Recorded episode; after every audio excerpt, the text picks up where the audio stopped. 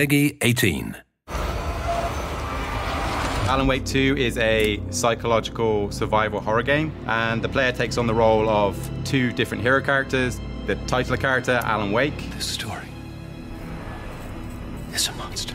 And a new character, Saga Anderson. Glad you're on this case with me, Anderson. Alan Wake 2 has many tools in it.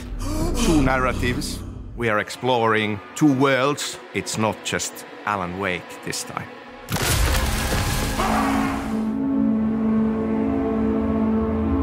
We have this theme of duality and echoes in Alan Wake 2, so we needed a counterpoint, like another perspective in the game that would uh, play off of Alan's, as well as having a character located in the Pacific Northwest, so we could have both of those worlds present in the game and playable for the players.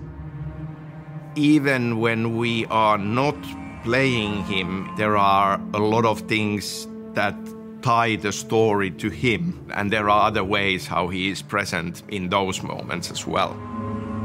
The character of Saga, she's an FBI agent and relative newcomer to the Bright Falls area. She is a really capable investigator. She is a mom. She's a teller of bad puns. What's not to love?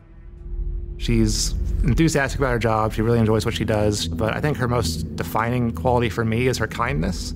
She's a very empathetic person, and she brings that into her work, and it makes her a better detective and profiler. These two different professions that are similar but different. The artist is looking for inspiration, the detective's looking for answers. You can see the parallel there, but there's different approaches to those things. We're obviously quite aware that the first game came out 13 years ago. So we wanted to make sure that we had a hero character who would bring the perspective of new players. We wanted to make sure that new players into the experience would be learning with her through the story. We wanted to make absolutely sure that we find the right actor for the role, and we were looking for quite a while for Saga. Hi, I'm Melanie Liburd, and I'm playing Saga Anderson in Alan Wake 2. This is my first time working in this medium and doing a game. It's just nice to learn something new. The voiceover part of it can be very intense when you get in the booth, but I've learned so much. All of us have been working with Melanie, and because of the writing process being ongoing, there are always new ideas and writing it more and more specifically to her as a role. I'm excited for the world to see Saga because I think she's a brilliant role model. And just to see a woman in this role, a woman of colour being a protagonist in a game that we don't see that often, and just to have a lifestyle that she has, doing her best to balance work and a family. And I just think that's really relatable for a lot of people. While, you know, we wanted to create one cohesive experience, we wanted to give each kind of playable character and their world its own style and mood. Something's not right! In a setup for Saga's experience, she's investigating these ritualistic serial killings.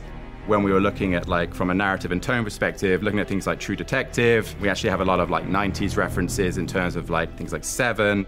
The events that bring her to the Pacific Northwest are a series of murders, and they think there might be a serial killer somewhere lurking in the area. Part of this experience taking place in Pacific Northwest is centered around our fictional small town of Bright Falls. This idyllic, slightly quirky small town that clearly then under the surface has shadows and darker things waiting and a, and a mystery waiting. In the first game, you didn't really get to explore the environments, but now you will be able to walk around the streets, discover the town a bit more, and revisit existing locations, like the diner, for example.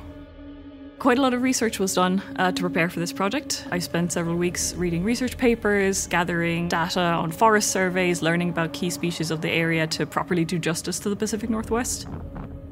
The photogrammetry side of it uh, means that we can actually scan trees on site ourselves. The trees that we're seeing in the game are literally the trees that are from this area in the Pacific Northwest. Player will be going back to Cauldron Lake, which is obviously a key part of the story, be exploring all the forests that are around there. And because we kind of are more slightly open area based, so the player can freely explore, the player can kind of go back and vi- revisit locations as part of their playthrough. Saga Anderson, she's not just any FBI agent coming into this case. There are elements to this that, that very much tie to kind of who she really is and, and a journey, a, a mystery to be discovered there as well. First things first. What's your name? So, where has Alan Wake been these 13 years? He went missing at the end of the first game. That is the question.